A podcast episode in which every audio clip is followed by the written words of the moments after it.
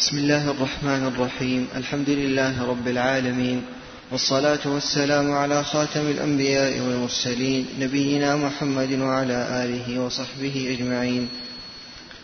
قال الإمام الطحاوي رحمه الله تعالى في العقيدة الطحاوية هو الإيمان هو الإيمان بالله وملائكته وكتبه ورسله واليوم الآخر والقدر خيره وشره وحلوه ومره من الله تعالى. ونحن مؤمنون بذلك كله لا نفرق بين أحد من رسله ونصدقهم كلهم على ما جاءوا به. وأهل الكبائر من أمة محمد صلى الله عليه وسلم في النار لا يخلدون إذا ماتوا وهم موحدون. وإن لم يكونوا تائبين بعد أن لقوا الله عارفين مؤمنين. وهم في مشيئته وحكمه إن شاء غفر لهم وعفى عنهم بفضله كما ذكر عز وجل في كتابه ويغفر ما دون ذلك لمن يشاء وإن شاء عذبهم في النار بعدله ثم يخرجهم منها برحمته وشفاعة الشافعين من أهل طاعته ثم يبعثهم إلى جنته. وذلك بأن الله تعالى تولى أهل معرفته. ولم يجعلهم في الدارين كأهل نكرته الذين خابوا من هدايته ولم ينالوا من ولايته. اللهم يا ولي الإسلام وأهله ثبتنا على الإسلام حتى نلقاك به. بسم الله الرحمن الرحيم. الحمد لله نحمده ونستعينه ونستغفره ونعوذ بالله من شرور أنفسنا ومن سيئات أعمالنا. من يهده الله فلا مضل له ومن يضلل فلا هادي له. وأشهد أن لا إله إلا الله وحده لا شريك له وأشهد أن محمدا عبده ورسوله. أخذنا بالأمس أن المؤلف رحمه الله تعالى يركز على هذا الباب وهو باب الإيمان بالقضاء والقدر. وذكر هذه المسألة في أكثر من موضع من هذه العقيدة المباركة. ولعل والله أعلم أن المؤلف رحمه الله تعالى في زمنه أنه كان هناك من يقول إما بالقدر أو بالجبر.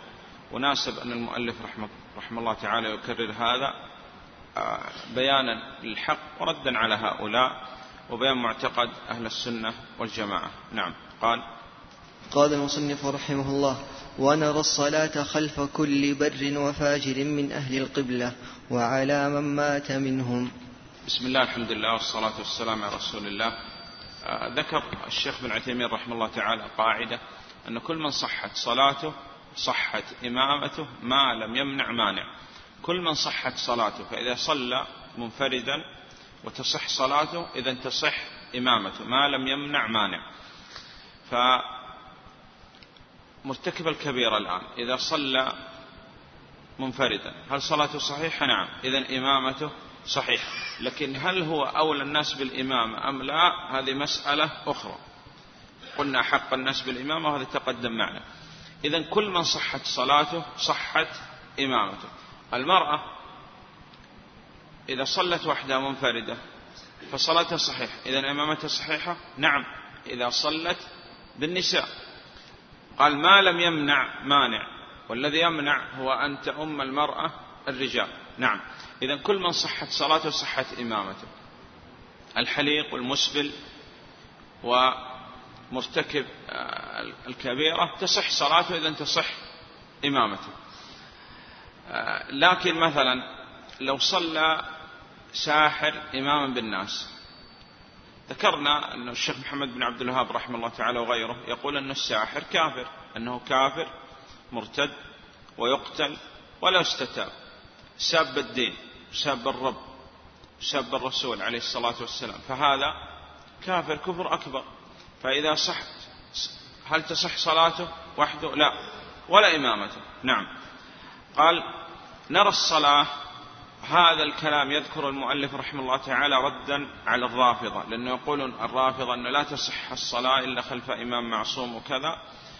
والثاني خلف كل بر وفاجر. لكن قلنا هذه المسألة يريد المؤلف رحمه الله تعالى بيان صحة الصلاة وأنه لا تعاد الصلاة إذا صلى الإنسان خلف فاسق أو مرتكب كبيرة. لكن هل هو أولى الناس بالإمامة أم لا؟ هذه مسألة أخرى. طيب وعلى من مات منهم على من مات منهم يعني هل نصلي على أهل الكبائر؟ نعم. لكن لو امتنع بعض الأئمة من الصلاة على بعض الناس الذين لديهم كبائر ردعا للبقية الناس.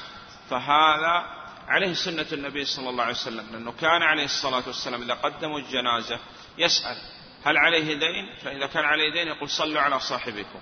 وهذا فيه أن أنه لا لا يمكن أن يؤخذ من هذا الحديث أنه لا يصلى على صاحب الكبيرة. لماذا؟ قال لأن النبي صلى الله عليه وسلم أمرهم بالصلاة عليه ولو كانت الصلاة عليه لا تجوز لمنع النبي صلى الله عليه وسلم من الصلاة لكن هذا من باب التعزير. كذلك لو كان رجل من أهل البدع ومعروف هذا بالبدعة ثم مات وأرادوا أن يصلوا عليه فللأئمة ترك الصلاة عليه. لماذا؟ ردعا للناس. لأنه بعد هذا يتحدث الناس يقول فلان من العلماء امتنع عن الصلاة على فلان. وأنا أخاف أنه يوم أموت أنه لا يصلى عليه فبهذا يرتدع الناس. نعم. قال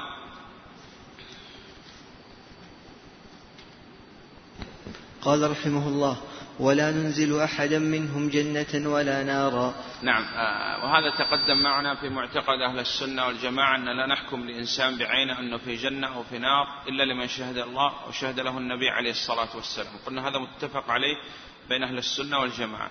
فماذا نصنع؟ إذا مات على الفسق أو كانت آه، لديه كبائر وكذا فنحن نرجو أن الله سبحانه وتعالى يتجاوز عنه. نعم. قال رحمه الله ولا نشهد عليهم بكفر وبش ولا بشرك ولا نشهد عليهم بكفر ولا بشرك ولا بنفاق.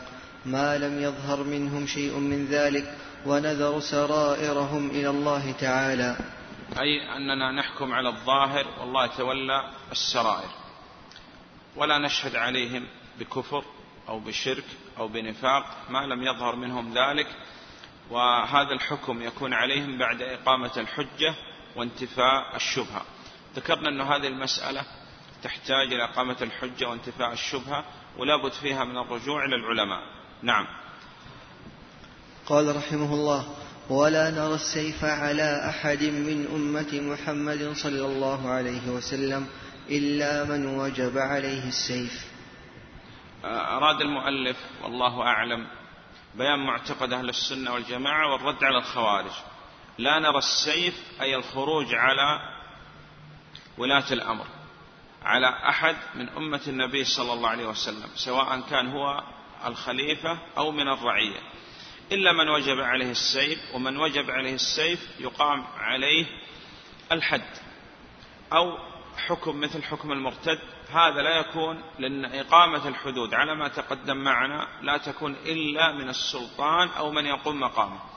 وكذلك قلنا إلا مسألة واحدة أن للسيد إقامة الحد على الأمة إذا زنت حد الزنا فقط. أما بقية الحدود وكذلك لا يمكن الخروج على الحكام إلا بالرجوع إلى العلماء الربانيين. نعم. قال قال ولا نرى الخروج على أئمتنا وولاة أمورنا وإن جاروا. نعم. وهذا هو معتقد أهل السنة والجماعة تقدم معنا أن الطاعة في المعروف حتى وإن جاروا يعني وإن ظلموا. نعم. ولا ندعو عليهم. ولا ندعو عليهم بل ندعو لهم ندعو لهم بالهداية. نعم. ولا ننزع يدا من طاعتهم. لأن النبي صلى الله عليه وسلم حذر من هذا. وهناك أحاديث كثيرة وردت عن النبي صلى الله عليه وسلم وجمعها الإمام مسلم رحمه الله تعالى في طاعة السلطان والخروج عليه فلتراجع. آه، نعم ومن خرج عن الجماعة ومن شد شد في النار وغيره من الأحاديث. لا أنزع من طاعة لأن من لأنه عليه الصلاة والسلام قال من مات وليس في عنق بيعة فقد مات ميتة جاهلية أو كما قال عليه الصلاة والسلام. ثم أن هذه المسألة يعني لا يلزم الآن في البيعة أن يبايع الكل كما حصر هذا في بيعة الصديق رضي الله عنه. هل بايع كل الصحابة؟ لا.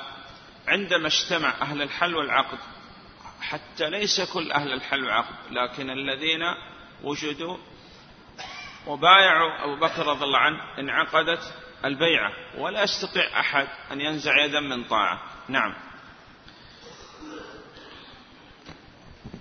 قال رحمه الله ونرى طاعتهم من طاعة الله عز وجل فريضة ما لم يأمروا بمعصية وندعو لهم بالصلاح والمعافاة.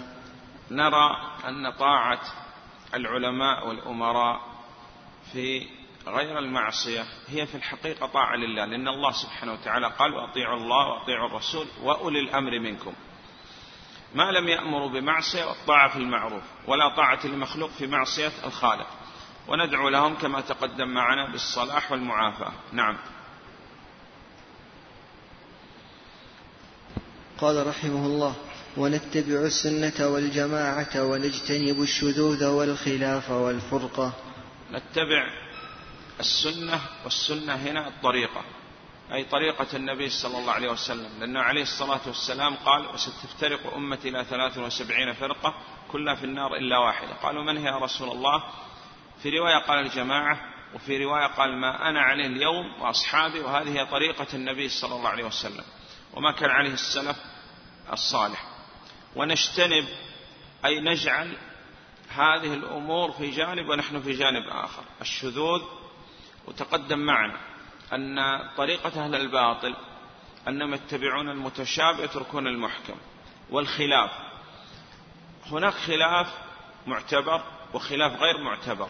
الخلاف غير المعتبر هو الذي لم يأتي عن أهل السنة والجماعة لكن إن اختلف أهل السنة والجماعة في مسألة فهذا نعد خلاف معتبر. الخلاف المعتبر مثاله أكل لحم الجزور هل ينقض الوضوء أم لا؟ قلنا هذه المسألة اختلف فيها السلف إذا هذا خلاف معتبر وله وجه من النظر. لكن القول ببدعة القدر مثلا هل هذا خلاف معتبر؟ غير معتبر أبدا. نعم. والفرقة. وتقدم معنا أن الإمام محمد بن عبد الوهاب رحمه الله تعالى ذكر هذه المسألة في الأصول الست. وقال أن النبي عليه الصلاة والسلام جاء لاجتماع الأمة لا لتفريق الأمة. نعم. والأدلة كثيرة منها قول عليه الصلاة والسلام الجماعة ومن يشاقق وقول الله سبحانه وتعالى ومن يشاقق الرسول من بعد ما تبين له الهدى واتبع غير سبيل المؤمنين وله ما تولى ونصله جهنم وساءت مصيرا. ولا تكونوا من المشركين من الذين فرقوا دينهم وكانوا شيعا كل حزب بما لديهم فرحون. إذا أمر الله سبحانه وتعالى بالإجتماع. الإجتماع على ماذا؟ الإجتماع على ما اجتمع عليه الصحابة رضوان الله عليهم والسلف الصالح. نعم. قال رحمه الله ونحب أهل العدل والأمانة ونبغض أهل الجور والخيانة. تقدم معنا أن أقسام المحبة ثلاثة. محبة مع الله قلنا هذه آه، يحكم عليها أنها نوع من أنواع الشرك الأكبر. محبة طبيعية قلنا جائزة لا يلام عليه العبد. محبة الولد والوالد والزوجة. محبة في الله أو لله. قلنا هذه من أوثق عرى الإيمان كما قال عليه الصلاة والسلام. وهذه محبة واجبة. من يحب في الله؟ يحب العمل كل ما أمر الله سبحانه وتعالى به وكل ما جاءت به الشريعة. ويحب العامل كل من أمر الله سبحانه وتعالى بمحبته. الأنبياء والرسل عليهم الصلاة والسلام والملائكة والصالحين وكل موحد. وأزمنة يحبها الله سبحانه وتعالى كليلة القدر أو ثلث الليل الآخر وأمكن يحب الله سبحانه وتعالى المساجد مثلا. وضد الحب في الله البغض في الله. من يبغض في الله؟ يبغض عمل وعامل وزمان ومكان. عمل كل ما حرم الله سبحانه وتعالى ويتقدم هذا الشرك بالله. الثاني عامل. كل من أبغضه الله سبحانه وتعالى. وقلنا أهل السنة والجماعة يثبتون لله محبة وخلة وكذلك يثبتون الغضب والسخط والمقت وغيره. على وجه اللائق بالله سبحانه وتعالى. عمل وعامل إبليس وأبو جهل وفرعون وغيره. وكل كافر ومنافق. أزمنة كوقت. طلوع الشمس وقت غروبها. لأننا نهينا عن الصلاة في هذا الوقت لأنه وافق الوقت الذي يعبد فيه الكفار الشمس. كذلك أمكنة كما دعا النبي صلى الله عليه وسلم على الجحفة. نعم. وذكرنا أن أصحاب الكبائر نحب ما فيهم من إيمان ونبغضهم بما فيهم من معصية واجتمع فيهم حب وبغض. نعم. الكافر هل يجتمع في حب وبغض؟ قد يجتمع فيه لكن لا يمكن أن يحب في الله بل لا بد أن يبغض في الله. كان يكون رجل نسأل الله السلامة والعافية والده كافر فهو لا بد أن يبغض هذا الأب في الله لأنه كافر لكن يحب محبة طبيعية. وتقدم معنا هذا في تفسير قوله تعالى إنك لا تهدي من أحببت. قلنا إنك لا تهدي من أحببت من أحببته محبة طبيعية لا محبة في الله ولا بد أن يبغض في الله. ولذلك قلنا أن سبب نزول هذه الآية ما كان للنبي والذين آمنوا أن يستغفروا للمشركين ولو كانوا أولي قربى. إذا لابد من البراءة من الشرك وأهله. إذا هذا معتقد أهل السنة والجماعة وعدم الخروج عن الحكام الذي ذكر المؤلف رحمه الله تعالى خلافا للرافضة للخوارج وغيرهم وأن الطاعة في المعروف وأن الإنسان يلتمس بطاعة الأمراء والعلماء في غير معصية الله أنه بهذا ينال الأجر من الله سبحانه وتعالى أن الله سبحانه وتعالى قال وأطيعوا الله وأطيعوا الرسول وأولي الأمر منكم. ونتبع السنة ونجتمع عليها ونتجنب الخلاف والفرقة والشذوذ. ونحب أهل الطاعة ونبغض أهل المعصية. نعم. قال رحمه الله ونقول الله أعلم فيما اشتبه علينا علمه. لأن هذا نصف العلم. وهذه طريقة أهل السنة والجماعة عليه الأئمة. أن ما اشتبه علينا نقول الله أعلم. وتقدم معنا أن القاعدة في ما يرد من المتشابه. ماذا نصنع؟ نقول آمنا وصدقنا وسلمنا وأنه لا يمكن أن كلام الله يتناقض. وكذلك النبي عليه الصلاة والسلام مبلغ عن الله. نعم. ونكل ما اشتبه علينا علمه إلا الله ونرد المتشابه إلى المحكم. نعم. قال رحمه الله ونرى المسح على الخفين في السفر والحضر كما جاء في الأثر. لو قال قائل أن هذا الكلام من المؤلف لعله يكون خطأ من بعض النساخ لأنه ما علاقة المسح على الخفين في الحضر والسفر كما جاء في الأثر لا علاقة له ب يعني هذا المتن المؤلف في العقيدة. لو قال قائل هذا الكلام كيف نرد عليه؟ آه أخوان لو قال قائل أن هذا الكلام ليس له علاقة وحسن الظن في المؤلف أنه هذا خطأ بعض النساخ. هذا الناسخ بدل أن ينسخ الكلام من العقيدة الطحاوية. نسخ هذا الكلام لعله من كتاب من كتب الفقه. نقول أن هناك أمور أصبحت شعار لأهل السنة والجماعة. عرفوا بهذه الأمور وتسمى شعار لأهل السنة والجماعة. وذكرها شيخ الإسلام ابن تيمية رحمه الله تعالى في آخر العقيدة الوسطية وفي داخل الحموية في العقائد. كذلك موجود المسح الكفين وكذلك في شيء من التدمرية. هذه أصبحت شعار لأهل السنة والجماعة خلافا للرافضة. ذكرنا فيما تقدم أن الرافضة خالفوا أهل السنة في هذا العضو أي الرجل في أمور ثلاثة.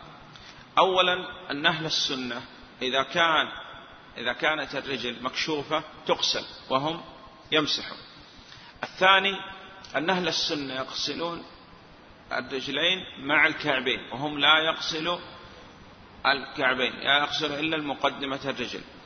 الثالث أن أهل السنة يمسحون على الخفين وأصبح هذا شعار لهم خلافا للرافضة ومن أفقهم لأنهم لا يرون المسح الخفين مع أن أدلة المسح الخفين قال عنها أحمد رحمه الله تعالى أنه لا يعني لا شك عنده فيها.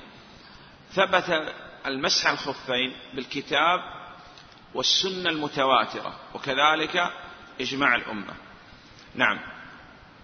ولذلك أدخل علماء أهل السنة المسح الخفين وصلاة الجماعة والحج إقامة الحج والجمع والجماعات والأعياد مع الأمراء أبرارا كانوا فجارا ما وجد إدخال هذه المسائل في العقيدة لأن أصبحت شعار لهم.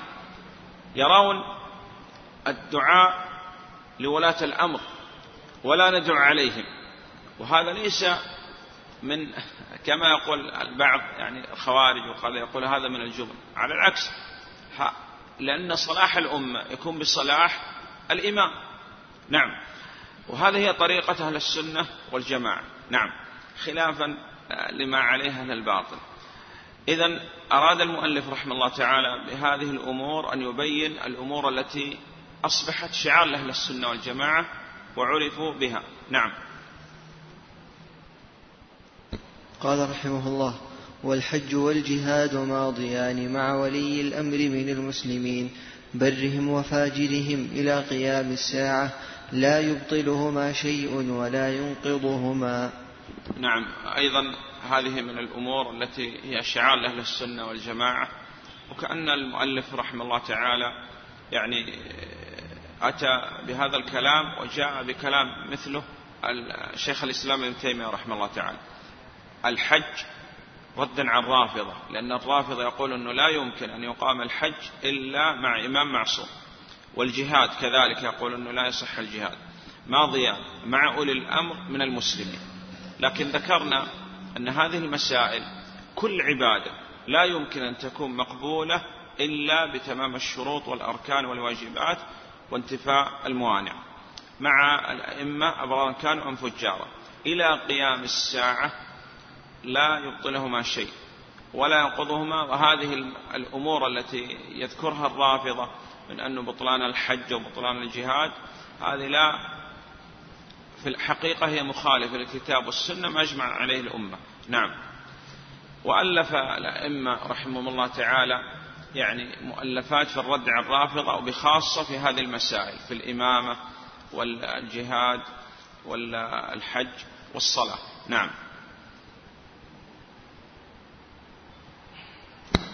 قال رحمه الله ونؤمن بالكرام الكاتبين فإن الله قد جعلهم علينا حافظين. هذا مما تقدم معنا من الإيمان بالملائكة. ذكرنا أن الإيمان بالملائكة نؤمن بأنهم عالم غيبي خلقهم الله من نور يطيعون الله ولا يعصون لهم أرواح وأجساد وعقول وقلوب ونؤمن بهم إجمالا بمعنى من الله سبحانه وتعالى من أسمائهم مثل ملك الموت. وقلنا هذا الذي جاء في الكتاب والسنة تسميته بملك الموت. ولم يثبت عندنا تسميته بعزرائيل. فلا نثبت هذا ولا ننفيه ونقول الله أعلم. ثم الكرام البررة الكاتبين. ما يلفظ من قول إلا لديه رقيب عتيد. جعلهم الله علينا حافظين. قلنا من أسمائهم وأخبارهم والآيات التي وأعمالهم والأخبار التي جاءت عنهم إجمالا وتفصيلا. نؤمن بأسمائهم وأعمالهم وصفاتهم والأخبار التي جاءت عنهم إجمالا وتفصيلا. نعم. آه، ملك الموت الموكل بقبض أرواح الخلق. نعم. قال رحمه الله ونؤمن بملك الموت الموكل بقبض أرواح العالمين وبعذاب القبر لمن كان له أهلا وسؤال منكر ونكير في قبره عن ربه ودينه ونبيه على ما جاءت به الأخبار عن رسول الله صلى الله عليه وسلم وعن الصحابة رضوان الله عليهم. عذاب القبر تقدم معنا أن هذا من الإيمان باليوم الآخر الإيمان بكل ما يكون بعد الموت من عذاب القبر ونعيم القبر. وإما أن يكون عذاب دائم نسأل الله السلامة والعافية على المشركين والمنافقين أو نعيم دائم للموحدين أو شيء من العذاب وشيء من النعيم للعصاة نعم. والقبر إما روضة من رياض الجنة أو حفرة من حفر النيران نسأل الله السلامة والعافية. القبر لمن كان له أهل. نعم. وذكرنا هذه المسألة أن أن العذاب هو عذاب حقيقي والعذاب يكون على الروح وله علاقة بالبدن.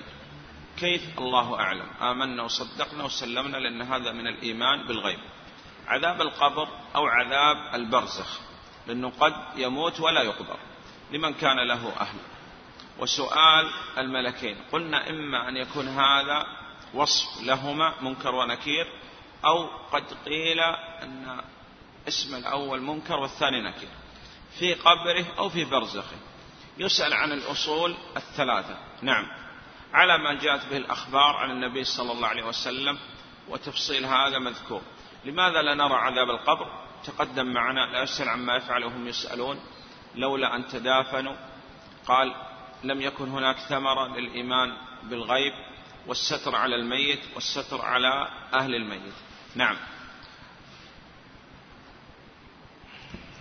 قال رحمه الله والقبر روضة من رياض الجنة أو حفرة من حفر النيران. ونؤمن بالبعث وجزاء الأعمال يوم القيامة والعرض والحساب وقراءة الكتاب والثواب والعقاب والصراط والميزان. هذا أيضا من الإيمان باليوم الآخر. ذكرنا أن العلماء رحمهم الله تعالى يفصلون في الإيمان باليوم الآخر. على ما تقدم معنا من من الكلام من كلام شيخ الإسلام رحمه الله تعالى في الوسطية وكذلك كلام حافظ بن أحمد حكمي رحمه الله تعالى في سلم الوصول. وأنهم يفصلون في هذا الركن من أركان الإيمان أي الإيمان باليوم الآخر. البعث والنشور والجزاء والحساب والعرض وقراءة الكتب. وهذه الأمور أخذناها مفصلة في العقيدة الواسطية. منها خلقناكم وفيها نعيدكم ومنها نخرجكم تارة أخرى. جزاء الأعمال يوم القيامة وإن كان المؤمن يحاسب فالكافر من باب أول. والعرض والحساب وقراءة الكتب وقبل هذا أخذ الكتب. نعم. وقلنا أن بعض السلف قال قد أنصفك من جعلك حسيبا على نفسك. كفى بنفسك اليوم عليك حسيبا. والثواب والعقاب. نعم. والصراط وذكرنا أن أن نؤمن بالصراط وأن الجسر المنصوب بين الجنة والنار. وأنه مزلقة والناس يمرون فيه على قدر أعمالهم. فسير الإنسان في الدنيا يحدد سيره على الصراط. والميزان ذكرنا أن أهل السنة والجماعة يقول أنه ميزان حقيقي. له كفتان وله لسان كما ذكر. نعم. وتوزن فيه الأصل الأعمال. كيف؟ الله أعلم. والله سبحانه وتعالى على كل شيء قدير. أو العامل أو الصحف كما جاء في حديث البطاقة. إذا هو ميزان حقيقي. هل لكل أمة ميزان؟ قلنا هذه المسألة إما أن يكون لكل أمة ميزان أو جمعت الموازين باعتبار ما يوزن فيها. نعم. طيب. ثم بعد هذا قال قال والجنة والنار مخلوقتان لا تفنيان أبدا ولا تبيدان. نعم. هذا هو معتقد أهل السنة والجماعة بل لم يأتي في كتاب والسنة يعني أن الجنة والنار تنفيان. بل قال بعض العلماء أن السؤال عن فناء الجنة والنار هذا قد يعد من البدع لأنه لم يثبت في كتاب ولا سنة ولم يسأل عن هذا الصحابة رضوان الله عليهم. نعم. قال لكن آه، معتقد أهل السنة والجماعة في مرتكب الكبيرة أنه لا يخلد في النار خلود أبدي. لكن الكافر والمنافق نسأل الله السلامة والعافية هو مخلد في النار خلود أبدي. نعم.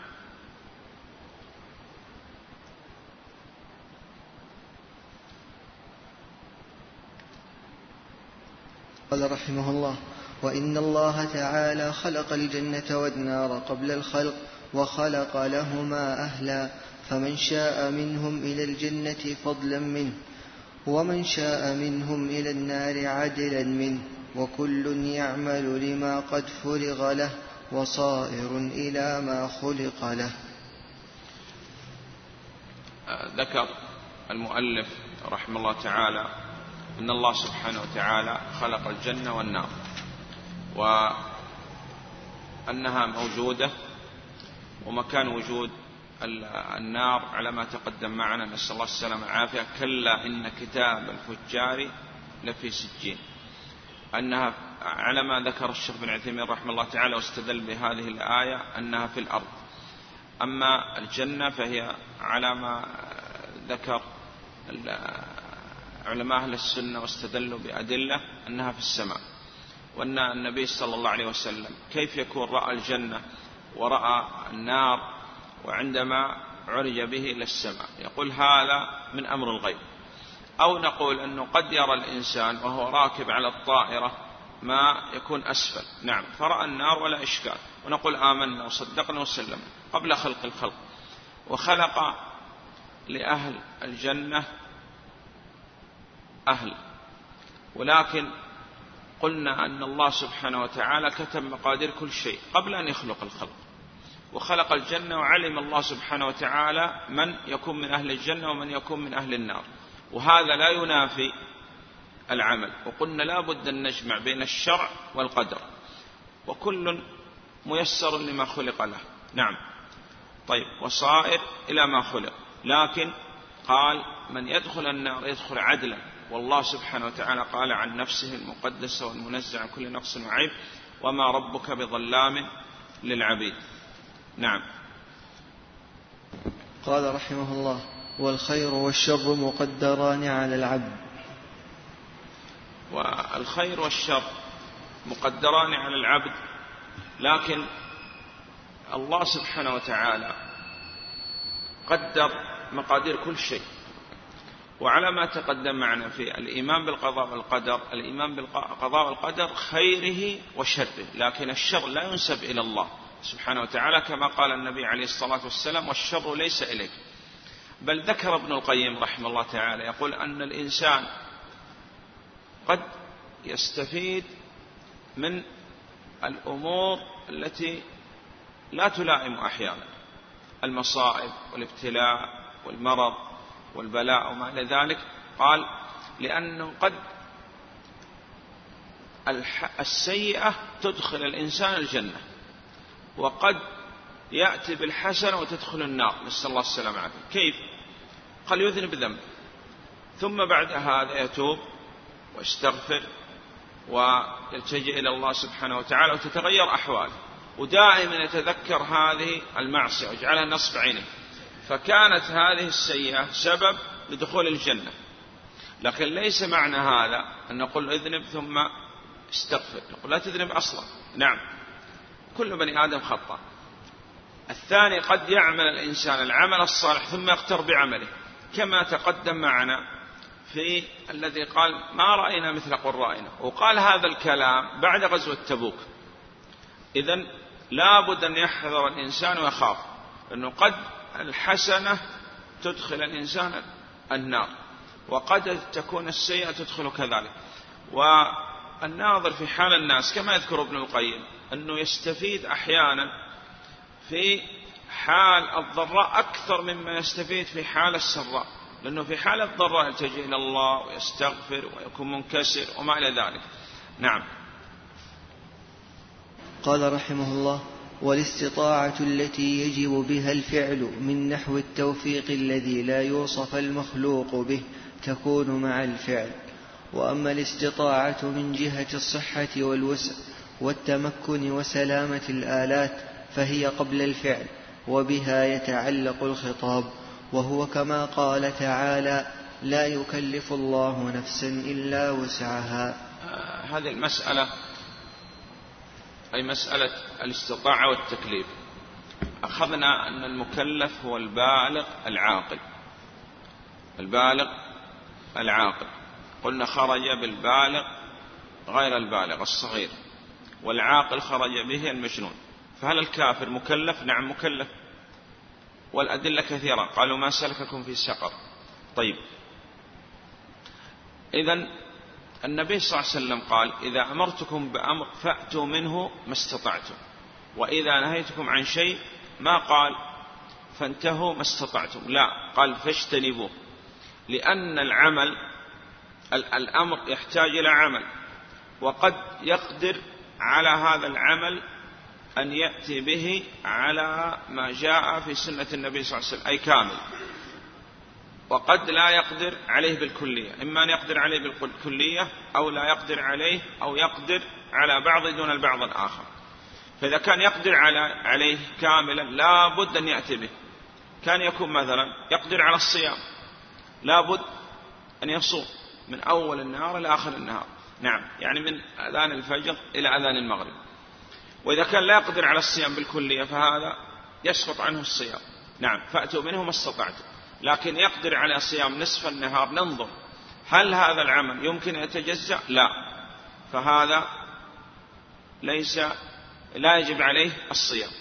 لكن إذا كان يقدر أن يقوم مثلا في الركعة الأولى ولا يقدر أن يقوم في الركعة الثانية فهذا العمل يتجزأ. ونقول لابد أن تقوم في الأولى وإن لم تستطع القيام في الثانية سقط عنك القيام. هذا في الفريضة.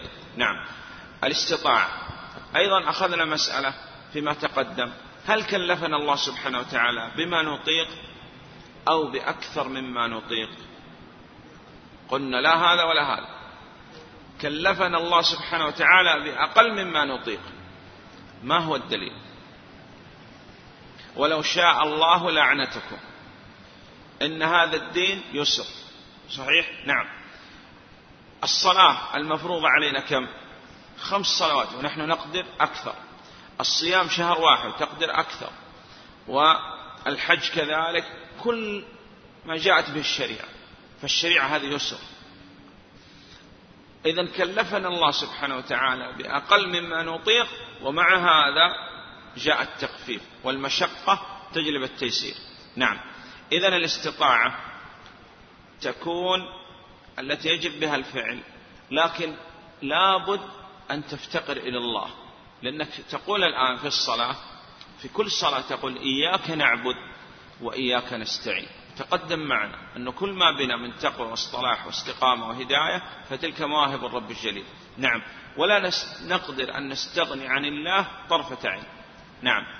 إذا آه ليس على ما قال المؤلف رحمه الله تعالى من آه أنهم آه هذا يأتينا الآن لا يطيقون إلا ما كلفهم. نعم. نحن نطيق أكثر مما كلفنا الله سبحانه وتعالى. وهذا فيه دليل أن الدين يسر وكلفنا الله سبحانه وتعالى بأقل مما نطيق. نعم. لكن لا يعني هذا أن الإنسان يعمل بعض الأعمال ويقصر فيها ثم يستدل بقول الله تعالى لا يكلف الله نفسا إلا وسعها. يستدل يقول ما على المحسنين من سبيل. هذا ما يصح. هذا لا يصح الاستدلال. لماذا؟ قال لأن العبادة لا يمكن تكون عبادة إلا بتوفر شرطين الإخلاص والمتابعة لهدي النبي صلى الله عليه وسلم. وذكرنا هذه المسألة لو قام إنسان يصلي نافلة. وقال أنا في هذه النافلة لا أريد أقرأ الفاتحة مثلا. وما على المحسنين من سبيل. لا يكلف الله نفسا إلا وسعها. نقول لا. إما أن تصلي الصلاة كاملة تامة شروطها وأركانها وواجباتها تنتفي عنك الموانع أو لا تصلي أصلا. والاستدلال هذا لا يصح. أنت لو تصلي بهذه الصفة أنت لست بمحسن بل مسيء. نعم. ولذلك إخواننا يعني في أمور يعني لابد أن نتنبه لها.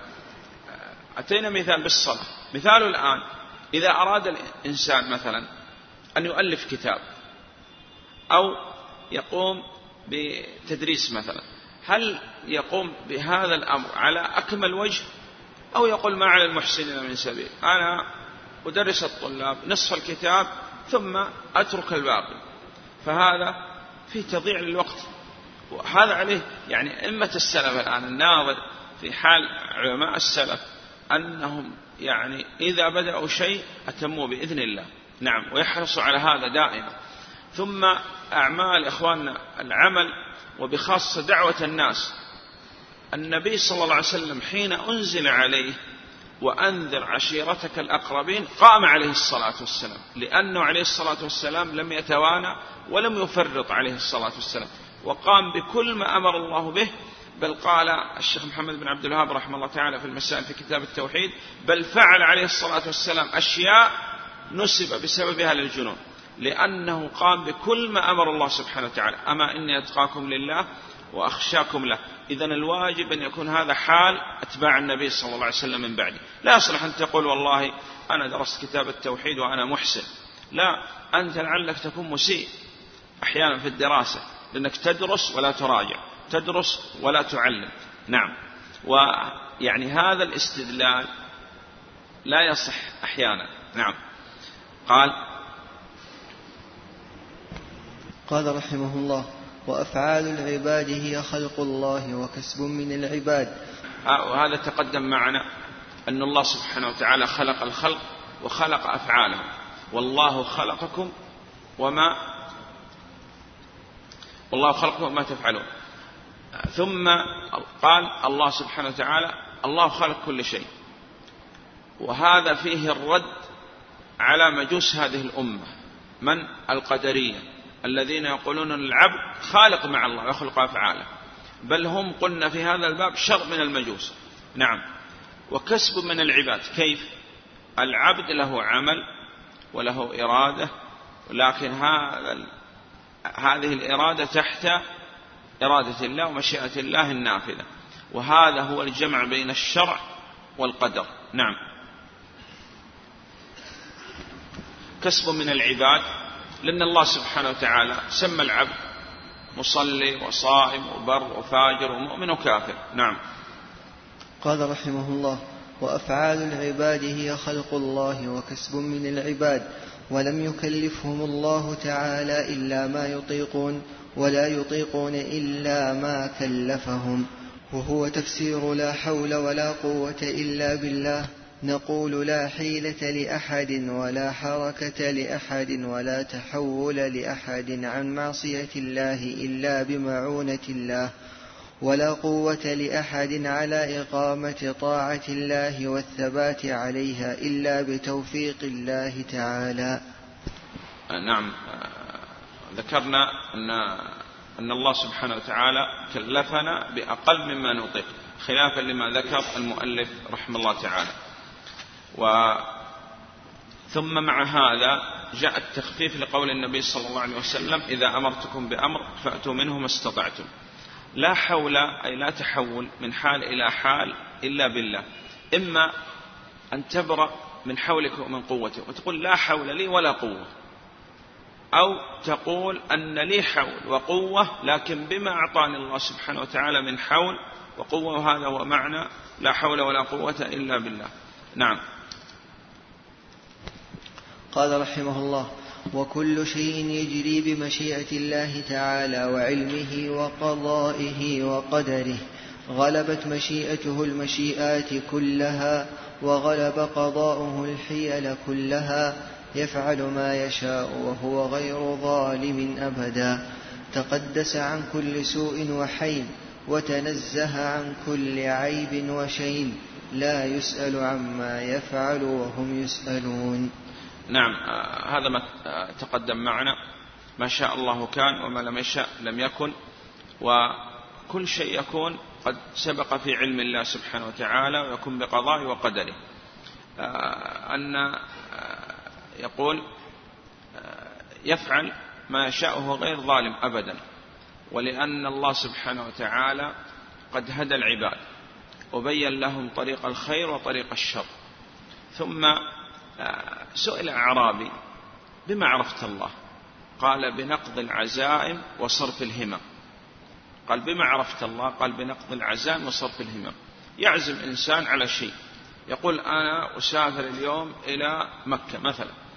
ويعني الأمور كلها تسير على هذا وهو يريد هذا ويزم عليه. ثم تجد في آخر لحظة يصرف ويؤجل السفر إلى يوم آخر. أو مثلا يعزم على ألا يشتري شيء ثم بعد هذا تجده يشتريه نعم. قال بما عرفت الله؟ قال بنقض العزائم وصرف الهمم يهم الإنسان بشيء ثم تجده في لحظة يتركه. هذا دليل أنه لا حول ولا قوة إلا بالله وأن ما شاء الله كان وما لم يشاء لم يكن وما تشاءون إلا أن يشاء الله رب العالمين. لا يسأل عما يفعل وهم يسألون. وأن الله سبحانه وتعالى قدر وقوع الشرك والمعاصي والبدع لحكمة أرادها الله. تقدس عن كل سوء لأن الله سبحانه وتعالى لم يقدر هذه إلا لحكمة ومصلحة. نعم. تنزه الله سبحانه وتعالى عن كل عيب وأن لا يمكن أن ينسب الشر إلى الله سبحانه وتعالى. فوقوع هذه الأشياء وجود هذه الأشياء لحكمة أرادها الله سبحانه وتعالى. نعم. قال رحمه الله وفي دعاء الأحياء وصدقاتهم منفعة للأموات. والله تعالى يستجيب الدعوات ويقضي الحاجات ويملك كل شيء ولا يملكه شيء ولا غنى عن الله تعالى طرفة عين. ومن استغنى عن الله طرفة عين فقد كفر وصار من أهل الحين. نعم. أراد المؤلف رحمه الله تعالى بهذا الكلام في الصدقات والدعاء أن أن يبين ما قاله النبي عليه الصلاة والسلام إذا مات ابن آدم قطع عمله إلا من ثلاث منها قال صدقة جارية أو علم وانتفع به أو دعوة صالحة. فالدعاء ولا يمكن أن أن الميت يدعى من دون الله لأن هذا هو الشرك الأكبر أصلا. وهذا فيه أن الميت ينتفع بدعاء الحي. لكن هل الحي ينتفع من الميت بشيء لا. ولو قلنا بغير هذا لوقعنا في الشرك. نعم. منفعة للأموات على ما ذكر النبي صلى الله عليه وسلم إذا مات ابن آدم انقطع عمله إلا من ثلاث. والله سبحانه وتعالى يستجيب الدعوات ويقضي الحاجات لا غيره. نعم. طيب. وهو الله سبحانه وتعالى هو الملك والمالك. نعم. ولا غنى عن الله طرفة عين. يا أيها الناس أنتم الفقراء إلى الله. والله هو الغني. نعم. ومن استغنى عن الله فقد كفر. نعم. وصار من أهل الحين أي الهلاك. نسأل الله السلامة والعافية. نعم. قال رحمه الله والله يغضب ويرضى لا كأحد من الورى. تقدم معنا معتقد أهل السنة والجماعة أن أهل السنة والجماعة يثبتون لله سبحانه وتعالى رضا حقيقي لاكتراث عظمته لا يماثل رضا المخلوقين ويثبتون الرضا ومقتضى الرضا الثواب. كما أنهم يثبتون الغضب ويثبتون مقتضى الغضب كذلك العقاب. نعم لا كأحد من الورى ليس كمثله شيء وهو السميع البصير. لا كأحد من الخلق. نعم. قال رحمه الله ونحب أصحاب رسول الله صلى الله عليه وسلم ولا نفرط في حب أحد منهم ولا نتبرأ من أحد منهم ونبغض من يبغضهم وبغير الخير يذكرهم ولا نذكرهم إلا بخير وحبهم دين وإيمان وإحسان وبغضهم كفر ونفاق وطغيان. نعم أراد المؤلف رحمه الله تعالى بهذا الكلام والله أعلم أن يبين معتقد أهل السنة والجماعة في الصحابة. الصحابي هو من اجتمع بالنبي صلى الله عليه وسلم مؤمنا به ومات على ذلك ولو تخللته ردة على أصح الأقوال. الواجب تجاه الصحابة محبة أصحاب النبي صلى الله عليه وسلم. لماذا؟ قال طاعة لله وطاعة للنبي عليه الصلاة والسلام لأن الله سبحانه وتعالى قال والذين جاءوا من بعدهم يقولون ربنا اغفر لنا ولإخوان الذين سبقونا بالإيمان ولا تجعل في قلوبنا غلا للذين آمنوا ربنا إنك رؤوف رحيم. وطاعة للنبي عليه الصلاة والسلام لا تسبوا أصحابي. وقلنا والذي يطعن في أصحاب النبي صلى الله عليه وسلم وفي الحقيقة قد طعن في الله وفي دين الله وفي رسول الله عليه الصلاة والسلام وفي الصحابة. طعنهم في الله لأن الله سبحانه وتعالى اختارهم لصحبة نبي عليه الصلاة والسلام. ولا يمكن يختار لصحبة نبي إلا خيرة القوم. ولذلك قال الشعبي رحمه الله تعالى إذا سئل اليهود من خير أصحابكم؟ لقالوا أصحاب موسى عليه الصلاة والسلام لأنه لا يمكن أن يكون خيرة القوم إلا الذين اختارهم الله سبحانه وتعالى لصحبة موسى عليه الصلاة والسلام. ولو سألت النصارى من خير أصحابكم؟ لقال أصحاب عيسى عليه الصلاة والسلام أي الحواريين. ولو سألت الروافض من شر أصحابكم؟ لقال أصحاب محمد صلى الله عليه وسلم. نعم. ولا نفرط في حب أحد منهم. لكن كيف تكون المحبة للصحابة رضوان الله عليهم؟ تكون المحبة للصحابة رضوان الله عليهم بأمور. منها أن نحفظ فيهم حق حق حق الله سبحانه وتعالى وحق النبي صلى الله عليه وسلم. وكذلك أن لا نغلو فيهم. وقلنا انقسم الناس تجاه الصحابة إلى طرفين وسط. قسم غلا في الصحابة حتى قد ألها بعد الصحابة. كما صنع الروافض في علي رضي الله عنه. وقسم يسب. وصنع هذا في آل البيت. قلنا الروافض ويقابلهم النواصب. وقابلوا البدع ببدع.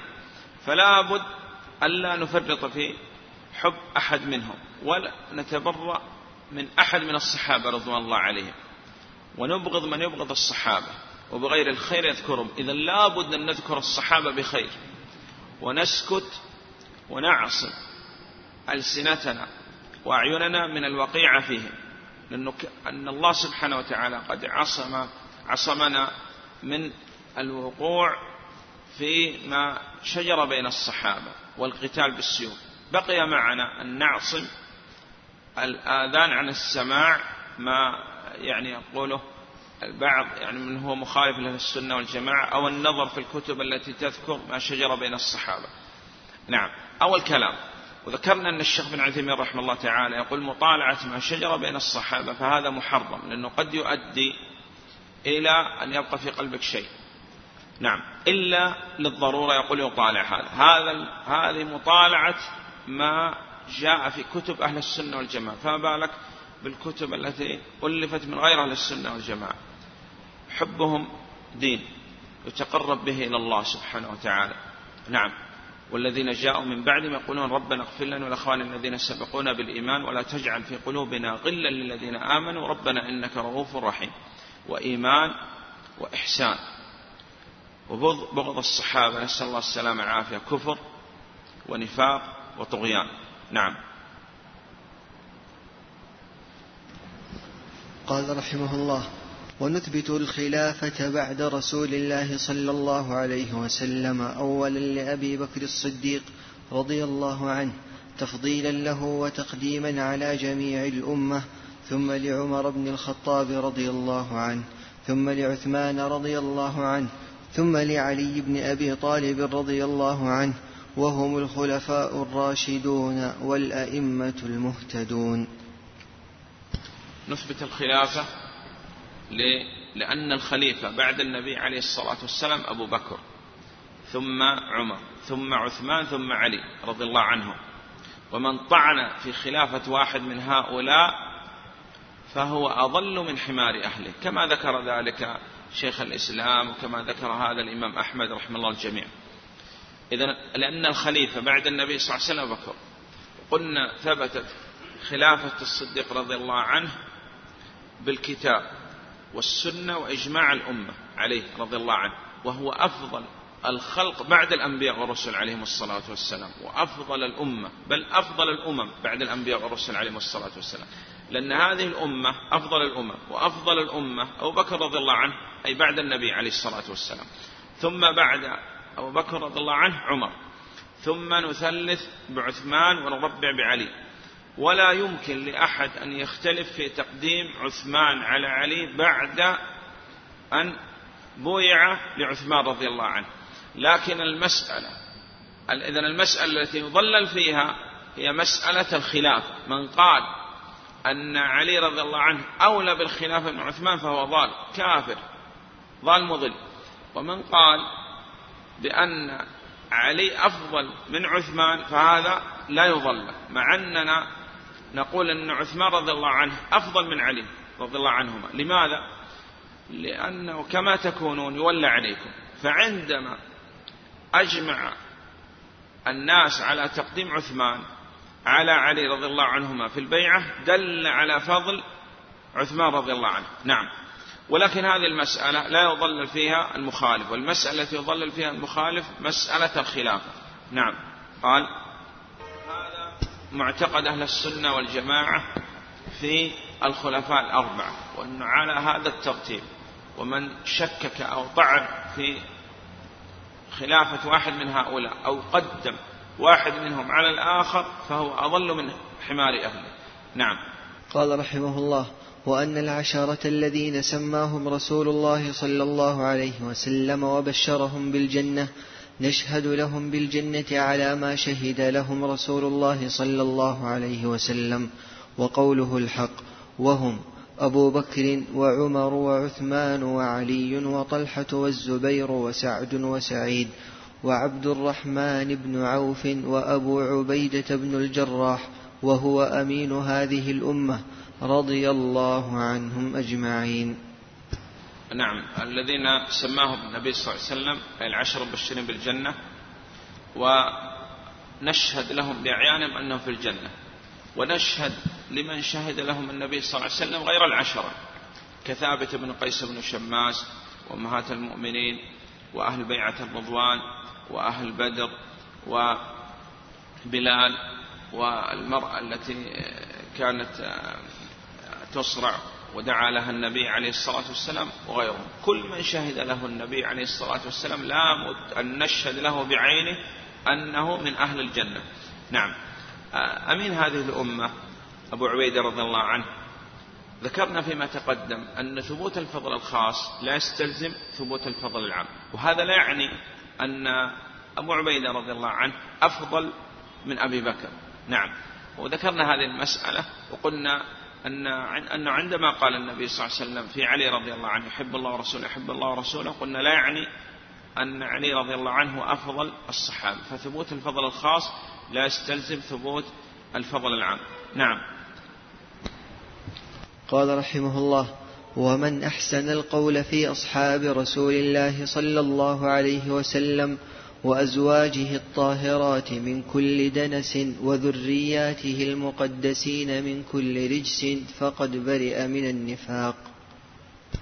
معنى هذا الكلام أن من لم يحسن القول في الصحابة أو في أمهات المؤمنين أو في ذرية النبي صلى الله عليه وسلم ممن آمن به فهو نسأل الله السلامة العافية منافق. ولأن النبي صلى الله عليه وسلم على ما جاء مثلا في قصة حاطب رضي الله عنه. فدافع النبي صلى الله عليه وسلم وقلنا لا يمكن لأحد أن يأتي ويتكلم بشيء في حق حاطب رضي الله عنه. لماذا؟ قال لأننا نعلم أن الله سبحانه وتعالى أولا اطلع على أهل بدر. إذا ندافع عن حاطب لأن الله سبحانه وتعالى قال اعملوا ما شئتم لأهل بدر. ومنهم حاطب رضي الله عنه. ثم أن النبي صلى الله عليه وسلم صنع هذا ودافع. إذا واجب على كل موحد أن يدافع عن حاطب رضي الله عنه. طاعة لله وطاعة لرسوله عليه الصلاة والسلام. وكذلك أمهات المؤمنين. لأننا تقدم معنا أن الطعن والذي يقذف النبي صلى الله عليه وسلم هذا لا يقام عليه حد القذف بل هذا يقتل. نعم. لأنه تعدى على النبي صلى الله عليه وسلم والقذف في حق النبي صلى الله عليه وسلم ليس كالقذف في حق أحد. نعم.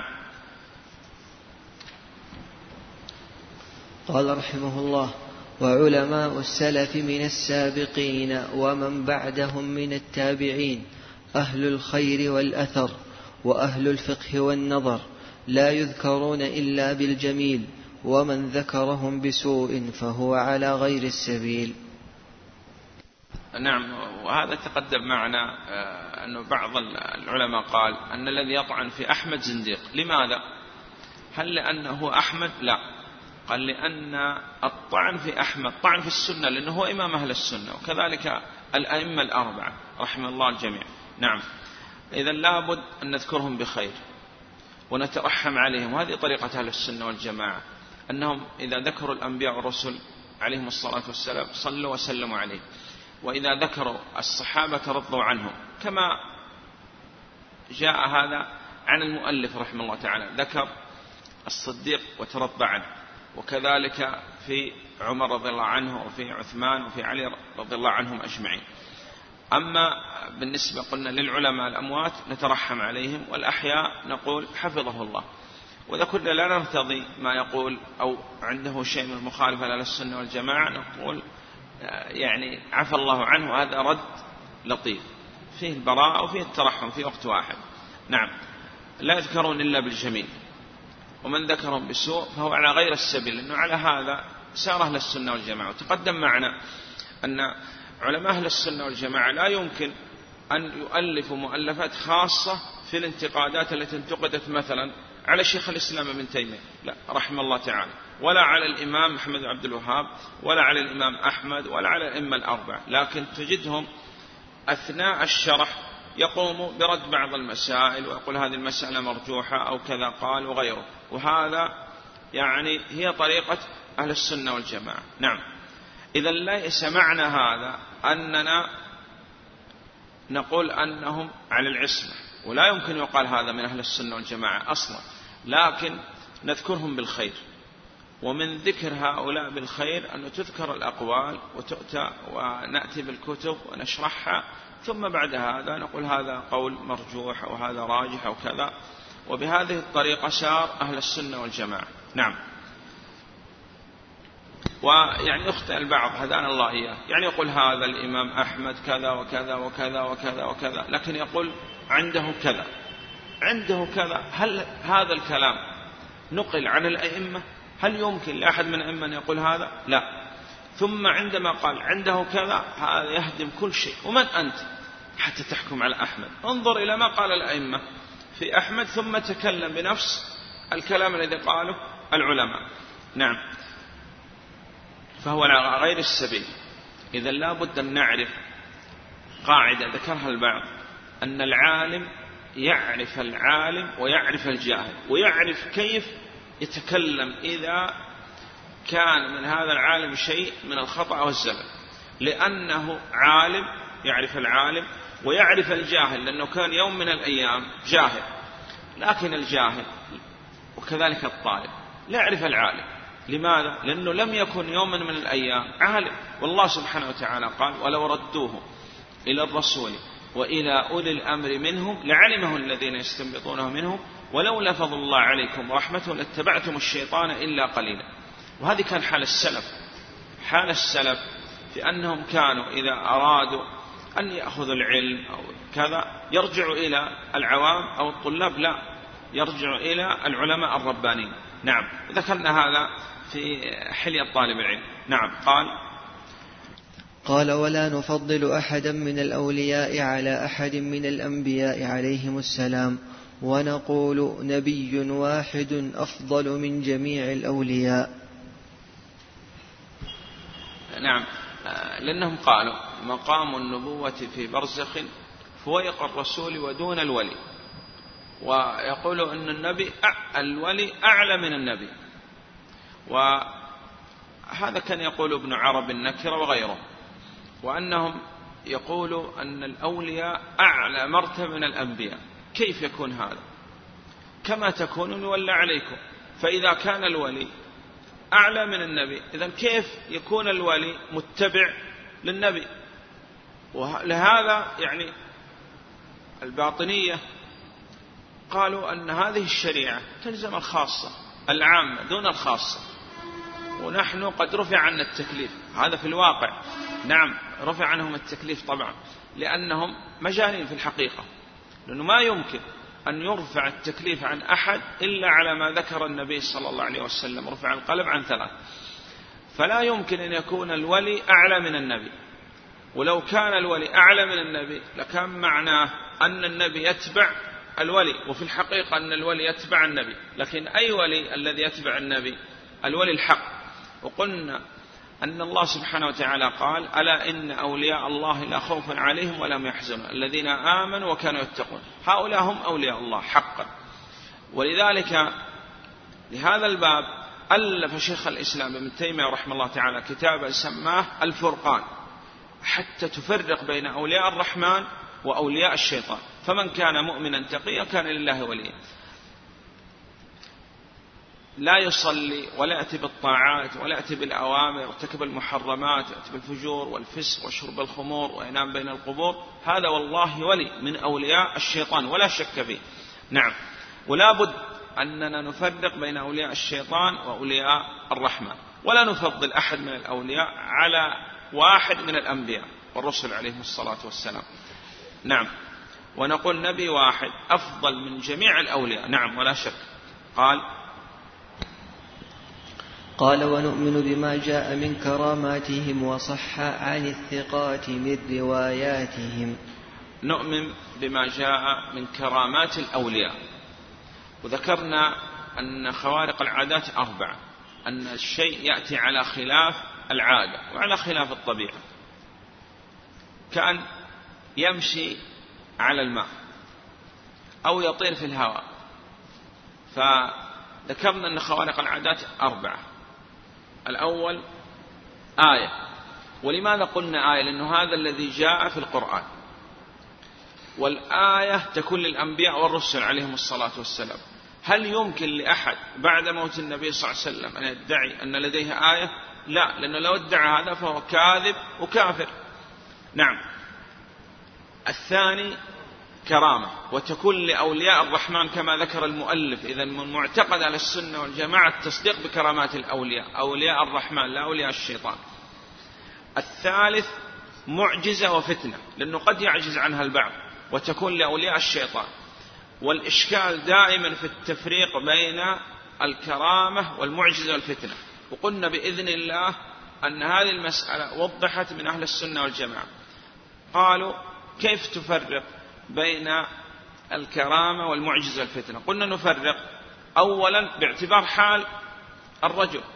من كان مؤمنا تقيا كان له وليا لا إيمان ولا تقف من أولياء. الشيطان وقال هذه معجزة وفتنة.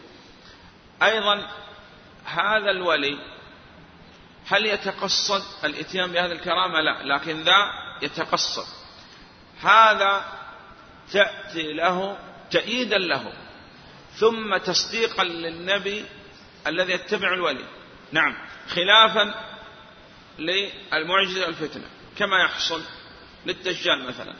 نعم. وهذه استدراج وهذه تثبيت. نعم. يبقى معنا الرابع الفضيحة. قلنا كما حصل لمسيلمة عندما تفل في عين رجل يعني يقال إنه به رمد فذهب بصره. فهذه في الحقيقة فضيحة. نسأل الله السلامة والعافية. وقد قال بعض العلماء أن الله سبحانه وتعالى يعني كل من كذب على الله يفضح الله سبحانه وتعالى في الدنيا قبل الآخرة. نعم.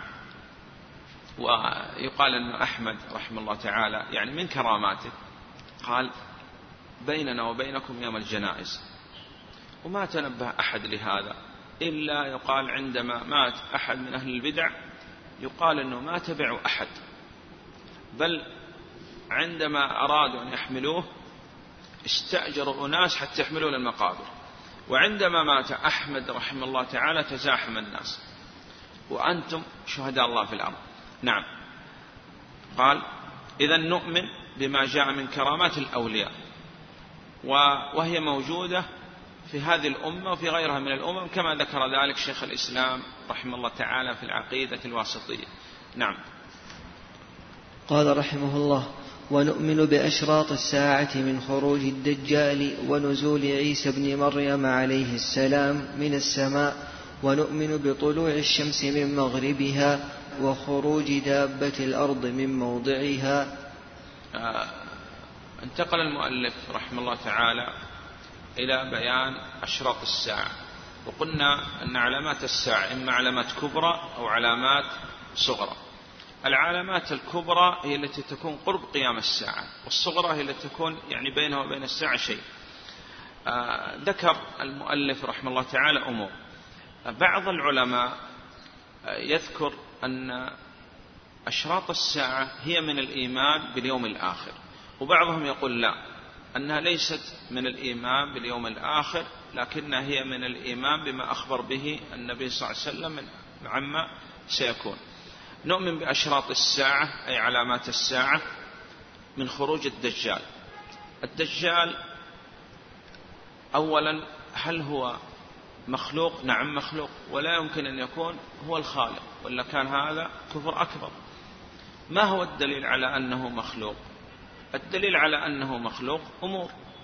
ما أخبر الله سبحانه وتعالى به وأخبر به النبي صلى الله عليه وسلم وأجمعت عليه الأمة. ثم أنه كيف يكون خالق؟ لا يمكن يكون الخالق إلا كامل لأنه كيف يعطي الكمال المخلوق ويكون هو ناقص؟ وأنه عاجز لا يستطيع دخول مكة ولا المدينة ولا يستطيع أن يسلط على التميم بعد أن يشق نصفين وأن نفسا لن ترى الله حتى تموت. وهذا معتقد أهل السنة والجماعة.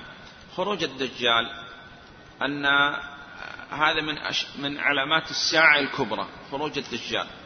ونزول عيسى عليه الصلاة والسلام وأن عيسى رفع الله سبحانه وتعالى ولم يمت ولم يقتل وما قتلوه وما صلبوه.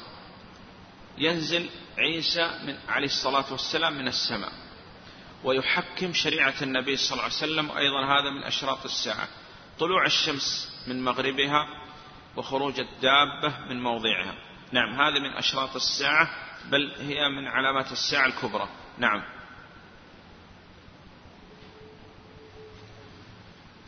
قال رحمه الله ولا نصدق كاهنا ولا عرافا ولا من يدعي شيئا يخالف الكتاب والسنة وإجماع الأمة. لأن من يصدق الكاهن أو العراف أو المنجم أو الرمان وقلنا جمعهم شيخ الإسلام ابن تيمية رحمه الله تعالى وكل من ادعي معرفة الأشياء بهذه الأمور. هو عراف ومنجم وكاهن ورمان وغيره. لا نصدقه بل لابد من تكذيب هؤلاء. قل لا يعلم من في السماوات والأرض الغيب إلا الله. ومن صدق هؤلاء فقد كفر بما أنزل على محمد صلى الله عليه وسلم. والذي أنزل عليه القرآن وفيه قل لا يعلم في السماوات والأرض الغيب إلا الله. إذا بل قبل هذا أن لا نأتيهم قال إن منا أناس أناسا يأتون الكهان. قال فلا تأتوهم. وتقدم معنا هذا في كتاب التوحيد أنه لا يأتي أصلا الكاهن إلا إذا أراد إلقاء القبض عليه ويكون مخول من السلطان. نعم. أو إراد إقامة الحجة عليه وكان أهل أي من العلماء وهيئة الأمر بالمعروف والنهي عن المنكر. أما يأتيه يريد الشاهد أو قال أريد أن أنظر فقط. نقول لا لأنه قد تقتض بكلامه وقد تقع في الكفر الأكبر وأنت لا تدري. نعم. ولا من ادعي شيء يخالف الكتاب والسنة وإجماع الأمة لأنه من خالف الإجماع والإجماع هنا يقصد به الإجماع القطعي. ما هو معلوم من الدين بالضرورة. وهذا ذكره شيخ الإسلام ابن تيمية رحمه الله تعالى في الواسطية قال والإجماع الذي ينضبط ما كان عليه السلف الصالح إذ بعضهم كثر اختلاف وانتشرت الأمة. نعم. وذكرنا أن الإجماع لغة العزم والاتفاق واصطلاحا واتفاق مجتهدي هذه الأمة بعد النبي صلى الله عليه وسلم على حكم شرعي. اتفاق خرج به وجود اختلاف. مجتهد خرج به المقلد والعام. هذه الأمة غيرها من الأمم. بعد النبي صلى الله عليه وسلم خرج به ما لو اتفقوا زمن النبي صلى الله عليه وسلم هذا إقرار من الله وإذا علم به النبي صلى الله عليه وسلم يكون إقرار من الله كذلك من النبي عليه الصلاة والسلام. على حكم شرعي ما لو اتفقوا على حكم وضعي عرفي نعم. قال والإجماع الذي ينضبط. إذا أراد المؤلف بالإجماع كما أراد شيخ الإسلام ابن تيمية رحمه الله تعالى الإجماع القطعي. نعم. إلا يقول الشيخ بن عثيمين رحمه الله تعالى إذا كان حديث عهد بالإسلام ولا يعرف أنه هذا معلوم من الدين بالضرورة. وكان حديث عهد بالإسلام فهذا يبين له إن بقي وأنكر كفرنا وإن رجع تركنا. نعم. قال رحمه الله ونرى الجماعة حقا وصوابا والفرقة زيغا وعذابا. ونرى أن الاجتماع هو الحق وهذا الذي جاء به النبي صلى الله عليه وسلم حيث قال الجماعة ومن شد شد في النار وفي رواية قال ما أنا عليه اليوم أصحابي لكن لا بد أن نعلم أنه لا يمكن أن يكون اجتماع يعني اجتماع حق إلا اجتماع على ما اجتمعت عليه الصحابة رضوان الله عليهم. نعم حقا وصوابا. قد نرى اجتماع لكن هو في الحقيقة ليس باجتماع. كما قال الله سبحانه وتعالى تحسبهم جميعا وقلوبهم شتى. نعم حقا وصواب وضد الاجتماع الفرقة. ولا تكونوا من المشركين من الذين فرقوا دينهم وكانوا شيعا كل حزب بما لديهم فرحون. ولا يمكن أن يكون اختلاف الأمة رحمة. لأنه لو كان الاختلاف رحمة يكون معناه أن الاجتماع غير هذا غير الرحمة وعذاب. ولذلك قال هذا. نعم. قال قال رحمه الله ودين الله في الأرض والسماء واحد وهو دين الإسلام. قال الله تعالى إن الدين عند الله الإسلام. وقال تعالى ورضيت لكم الإسلام دينا. تقدم معنا أن الإسلام ينقسم إلى قسمين إسلام عام وهذا هو كل ما جاءت به الأنبياء والرسل عليهم الصلاة والسلام. لكن الثاني الإسلام الخاص. وعندما بعث عليه الصلاة والسلام نسخ كل شريعة كانت قبل ولا يقبل إسلام بعد بعثة النبي صلى الله عليه وسلم إلا بما جاء به عليه الصلاة والسلام وهذا هو الإسلام الخاص. نعم. قال قال وهو بين الغلو والتقصير والتشبيه والتعطيل وبين الجبر والقدر وبين الأمن والإياس فهذا ديننا واعتقادنا ظاهرا وباطنا. الله أعلم أن هذا الكلام من المؤلف لبيان وسطية أهل السنة والجماعة كما ذكر شيخ الإسلام أن هذه الأمة قال الله سبحانه وتعالى وكذلك جعلناكم أمة وسطا أي خيارا عدولا لا إفراط ولا تفريط. وقلنا يخطئ من يفهم أن وسطية أهل السنة والجماعة هي تتبع الرخص وغيره. أهل السنة والجماعة وسط بين فرق الأمة كما ذكر الشيخ الإسلام ابن تيمية رحمه الله تعالى. وقلنا وسطية أهل السنة في أمور كثيرة. منها ما ذكر شيخ الإسلام في مواضع خمسة وذكر منها آه، هنا المؤلف رحمه الله تعالى. إياكم والغلو. وحذر النبي صلى الله عليه وسلم من الغلو. وقلنا الغلو هو مجاوزة الحد في الثناء مدحا كان أو قدحا أو التقصير وقلنا أهل السنة وسط. نعم. قال إياكم والغلو. وقال هلك المتنطعون. والمتنطع والمتعمق والمتقعر والمتشدق في الأقوال أو في الأفعال أو التقصير. والأصل أن أهل السنة وسط. لا غلو ولا تقصير كما ذكر المؤلف رحمه الله تعالى. وأهل السنة كما ذكر شيخ الإسلام وسط بين أهل التعطيل وأهل التمثيل وهذا أولى من التعبير بالتشبيه خلافا لما ذكر المؤلف. وأيضا في القول بأن الإنسان مجبور أو القول بالقدر فهم أهل السنة والجماعة وسط في هذا الباب. وقلنا أهل السنة والجماعة يجمعون بين الخوف والرجاء واجعلوهما كجناحي الطائر كما ذكر المؤلف فقال هذا هو الدين والاعتقاد. ظاهرا وباطنا قول وعمل واعتقاد. نعم.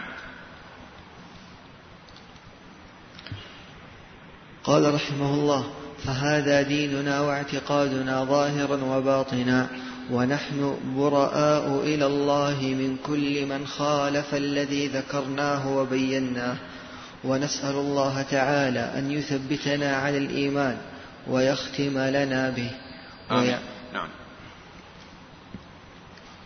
ويعصمنا من الأهواء المختلفة والآراء المفترقة والمذاهب الردية مثل المشبهة والمعتزلة والجهمية والجبرية والقدرية وغيرهم وغيرهم من الذين خالفوا السنة والجماعة وحالفوا الضلالة ونحن منهم براء وهم عندنا ضلال وأرضياء. وبالله العصمة والتوفيق.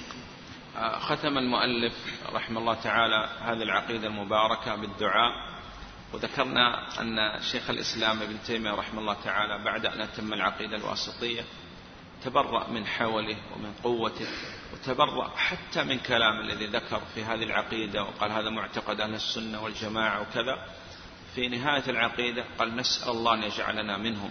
تبرأ من حوله ومن قوته وادعى وأثبت العصمة للمعصوم عليه الصلاة والسلام. والمؤلف رحمه الله تعالى دعا بالثبات على هذا الدين وأن الله سبحانه وتعالى يختم لنا به. والعصمة من الأهواء المختلفة والآراء المتفرقة والمذاهب الردية ثم ذكر شيء من الفرق الضالة. نسأل الله السلامة والعافية. المشبهة وقلنا الأولى أن نقول هم الممثلة وهم أهل التمثيل.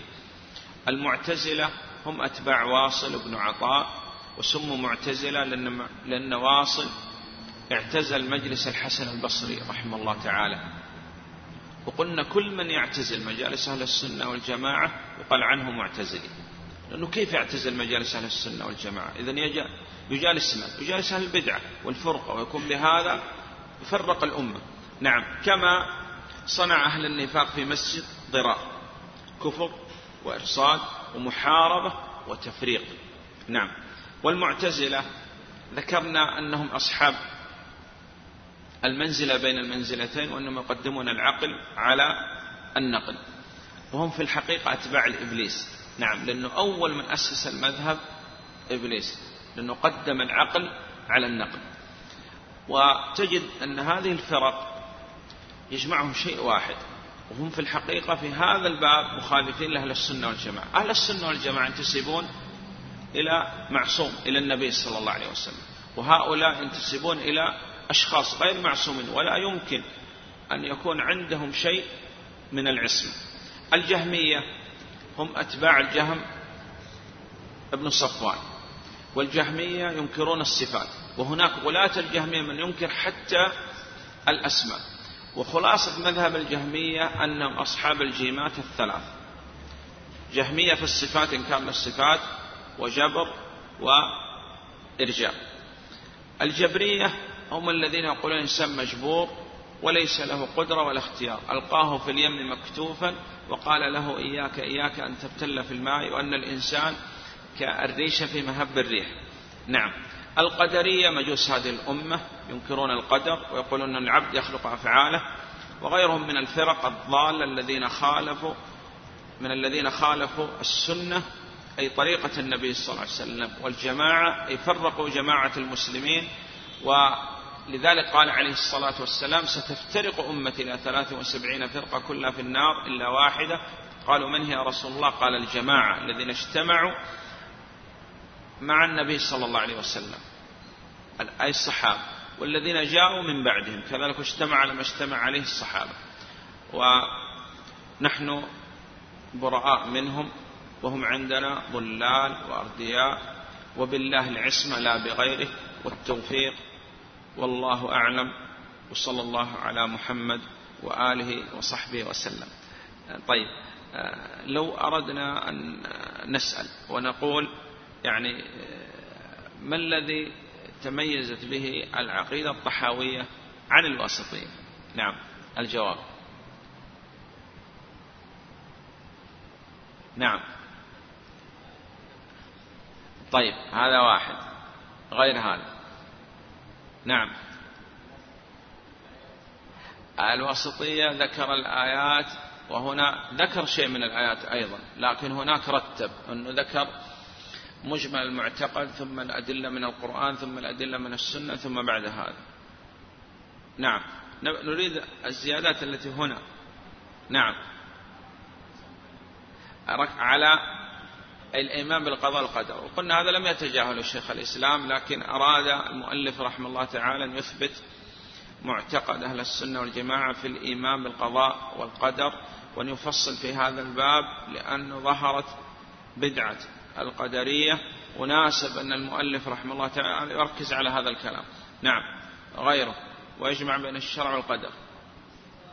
نعم تكلم عن الاستطاعة والتكليف. نعم قد يقال أن هذا. كذلك أيضا تكلم عن أشراط الساعة شيء من أشراط الساعة. هذا لم تذكر في الواسطية. صحيح؟ نعم غيره.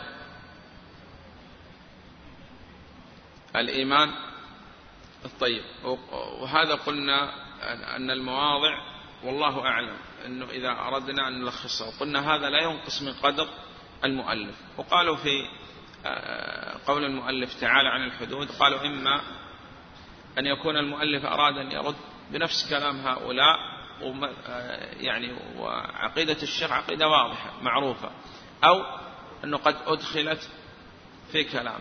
نعم. ويغني عن هذا أنه لو جاء بالأدلة لكان أحسن. نعم. أيضا ذكر ذكرهم شيخ الإسلام. لكن ذكر نعم هنا ذكر من باب التفصيل. صح نعم. لكن هناك ذكر الشيخ الإسلام من باب الإجمال. طيب أيضا يعني مسألة وهي يعني بعض الكتب يعني تكون يعني في الدراسة من أنفع ما يكون. ولذلك عكف العلماء على هذه الكتب تدريسا وأرشدوا إلى حفظها. مثل أصول الثلاثة وكتاب التوحيد والعقيدة الوسطية لأن الذي يدرس مثلا الآن الحموية تصعب عليه دراسة الحموية لأن الحموية هذه هي عقيدة واحدة لكن بداخلها عقائد عقائد لمن لأمة أهل السنة هو ذكرها داخل الحموية وهذه الميزة تميزت بها الحموية عن الوسطية لكن في الدراسة تكون صعبة جدا. لأنه كأنك إذا أردت أن تدرس الحمية وأنت في الحقيقة تدرس أكثر من كتاب يصعب عليك. ثم ترتيب المسائل. يعني شيخ الإسلام رتب المسائل ترتيب دقيق. وقلنا أنه يعني البعض عندما كان يصف شيخ الإسلام هذا ليست مقارنة بين الطحاوي وشيخ الإسلام لكن نحن نريد أن نعرف يعني العلماء عندما يعني يقرروا دراسة بعض الكتب يعني ما قرروها سدى إلا وأنهم نظروا في أكثر المؤلفات وعرفوا أن هذا الكتاب هو الذي يصلح للدراسة. شيخ الإسلام عندما تجد في الدراسة قلنا يرتب ترتيب دقيق. ذكر أدلة العلوم ثم ذكر أدلة المعية. نعم. وناسب أنه عندما يذكر العلو يذكر أدلة المعية حتى لا يتوهم متوهم أن بينهما تعارض. وقلنا من أحسن ما يكون في الترتيب كما يعني ذكرنا هذا في ترتيب أبواب كتاب التوحيد مثلا باب وجوب التوحيد على ما سمينا وباب فضل التوحيد ثم تحقيق التوحيد ثم الخوف ثم الدعاء. وأيضا قلنا الدقة في اختيار الألفاظ. دقة شيخ الإسلام رحمه الله تعالى في اختيار الألفاظ أنه حرص أنه لا ينقل شيء إلا مما جاء في الكتاب والسنة الصحيحة عن النبي عليه الصلاة والسلام. لكن آه هذه الطريقة في الدراسة تفتح المدارك على الطالب ويعرف يعني قيمة الكتب المقررة يعرف أن هذا الكتاب إذا أراد أن يدرس مثلا طحاوية أنه يستطيع أن يدرس هذا الكتاب على الواسطية وكتاب التوحيد ولا إشكال. أسأل الله سبحانه وتعالى أن يختم لنا ولكم بالتوحيد. آمين. والله أعلم. وصلى الله على محمد وآله وصحبه وسلم. ونعتذر عن الإطالة. وفقنا الله سبحانه وتعالى وإياكم لما يحب ويرضى. جزى الله الشيخ خير الجزاء.